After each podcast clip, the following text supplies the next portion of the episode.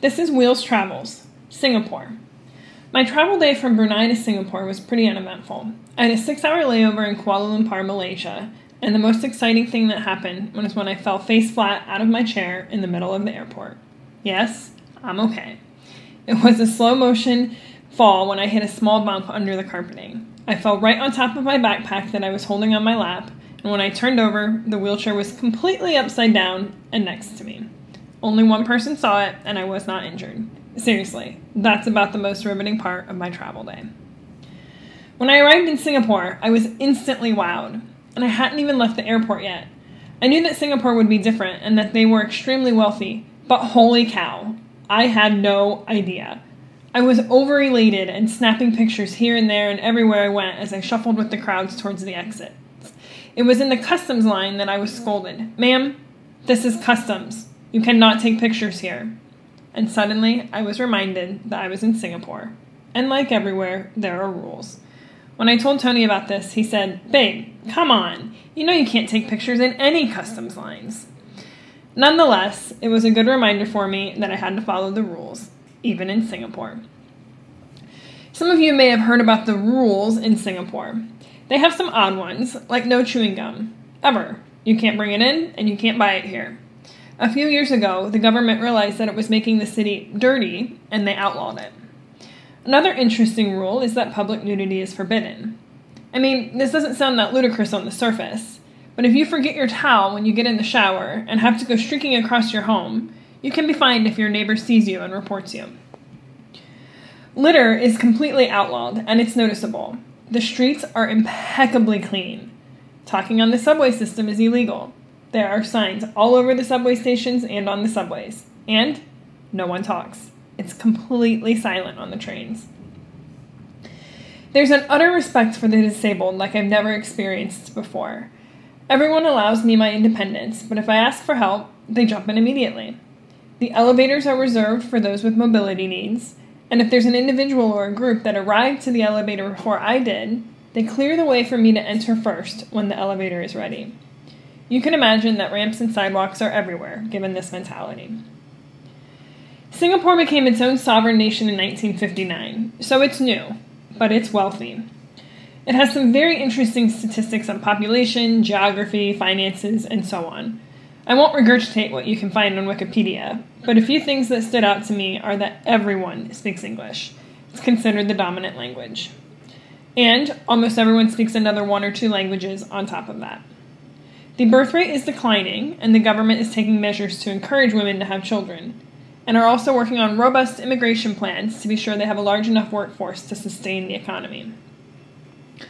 A large portion of the population is not from Singapore, and because there's some healthy tax advantages for the uber wealthy, much of the population is expats, and wealthy expats. In fact, it's considered one of the most diverse countries in the world, and it's pleasantly noticeable walking the streets. So, given all of this, I knew Singapore would be different. It's small, you can drive across the entire country in one hour, and has a dense and diverse population. This, coupled with their wealth, makes it incredibly unique for this part of the world. It was dark when I landed, so I had planned on getting a grab, the Uber equivalent, to my hotel. I would take the subway system for the rest of the trip, but didn't want to be wandering around in the dark looking for my hotel.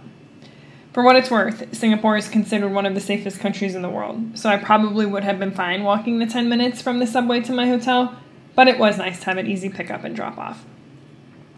It was about a 15 minute drive, and shortly after we got on the road, my driver asked if he could stop at a gas station to use the restroom. He explained that he had been driving all day and needed a quick toilet break. I told him that was fine, and he proceeded to tell me about his prostate, constipation, kidney stones, and everything related for the next 15 minutes. All I could think was, man, culture. Cultures are so interesting. I checked into my hotel and made it to my room. I always hate my room on the first night. It smells different, looks different, the beds are different. It just doesn't feel like home. But when I wake up the next day, it magically feels like I've been there for days. It's a strange thing to be homeless and literally 12 hours later not want to leave. Nonetheless, the room is great now and works for my needs. I set my bag down on a bench in the room and opened the top zipper. As soon as I did, I realized my first stop the next day would be the laundromat.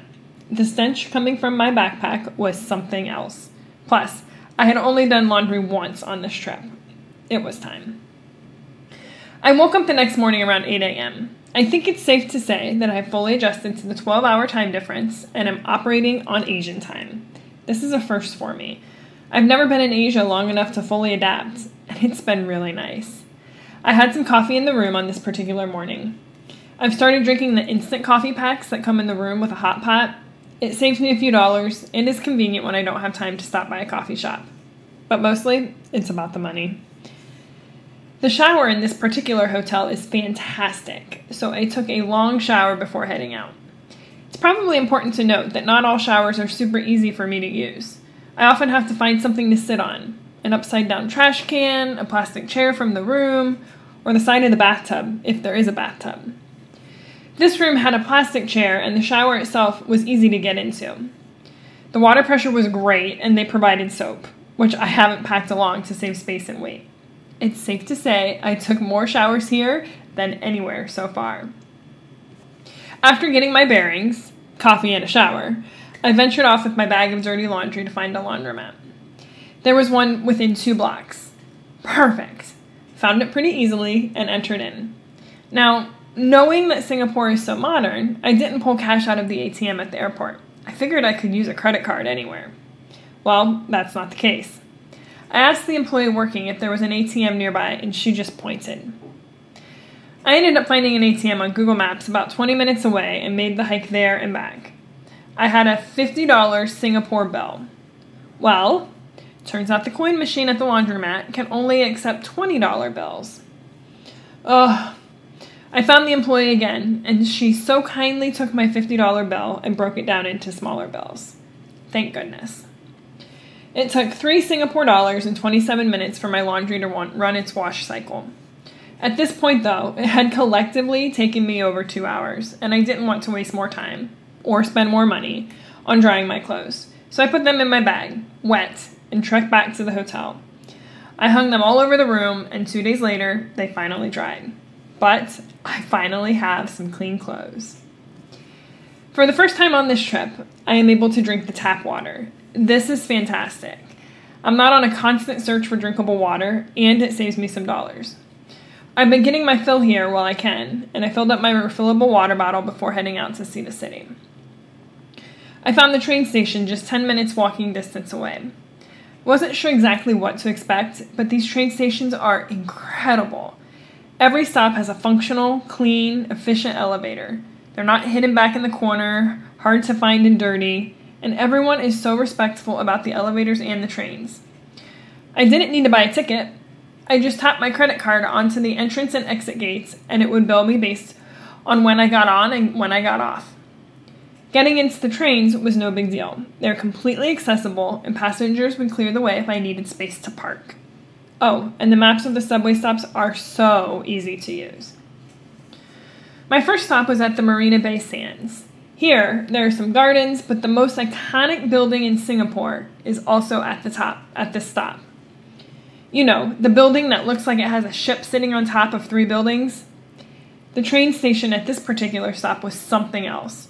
There were shops all along the underground walking paths. And not 7 Elevens and street food stands. I'm talking Dior, Gucci, Hermes. It was so different than anything I've ever seen before. I took the elevator up, not sure exactly where I was coming out, but right there in front of me was this fantastic building. I don't really understand why, but I had such a surreal feeling seeing this incredibly large, famous, extravagant building. I walked the entire area for several hours, just taking everything in. It was clear that this was an expensive part of the city, although everything in Singapore is costly, for what it's worth. I eventually made my way to a large open aired food court and had my one large meal for the day here some vegetable fried rice. I spent the next day just wandering the city. I spent time in the botanical gardens, explored some temples, found some more food courts, stopped for coffee and a gelato, and just people watched and observed. The people of Singapore exuberate a level of class like something I've not seen before. Everyone is dressed to the nines, everyone is polite, everyone is considerate. No one is sloppy, no one is rude, no one lacks confidence, or at least not on the outside. It's evident that all people are welcome in Singapore, regardless of where you are from, your religion, what you are doing in life. Everyone is welcome and everyone is treated with the utmost respect. So, I knew that Singapore would be different, and I knew it would be wealthy and sophisticated, but it was better than I expected. There's no doubt I will visit Singapore again. It's just one of those places that will be hard to avoid.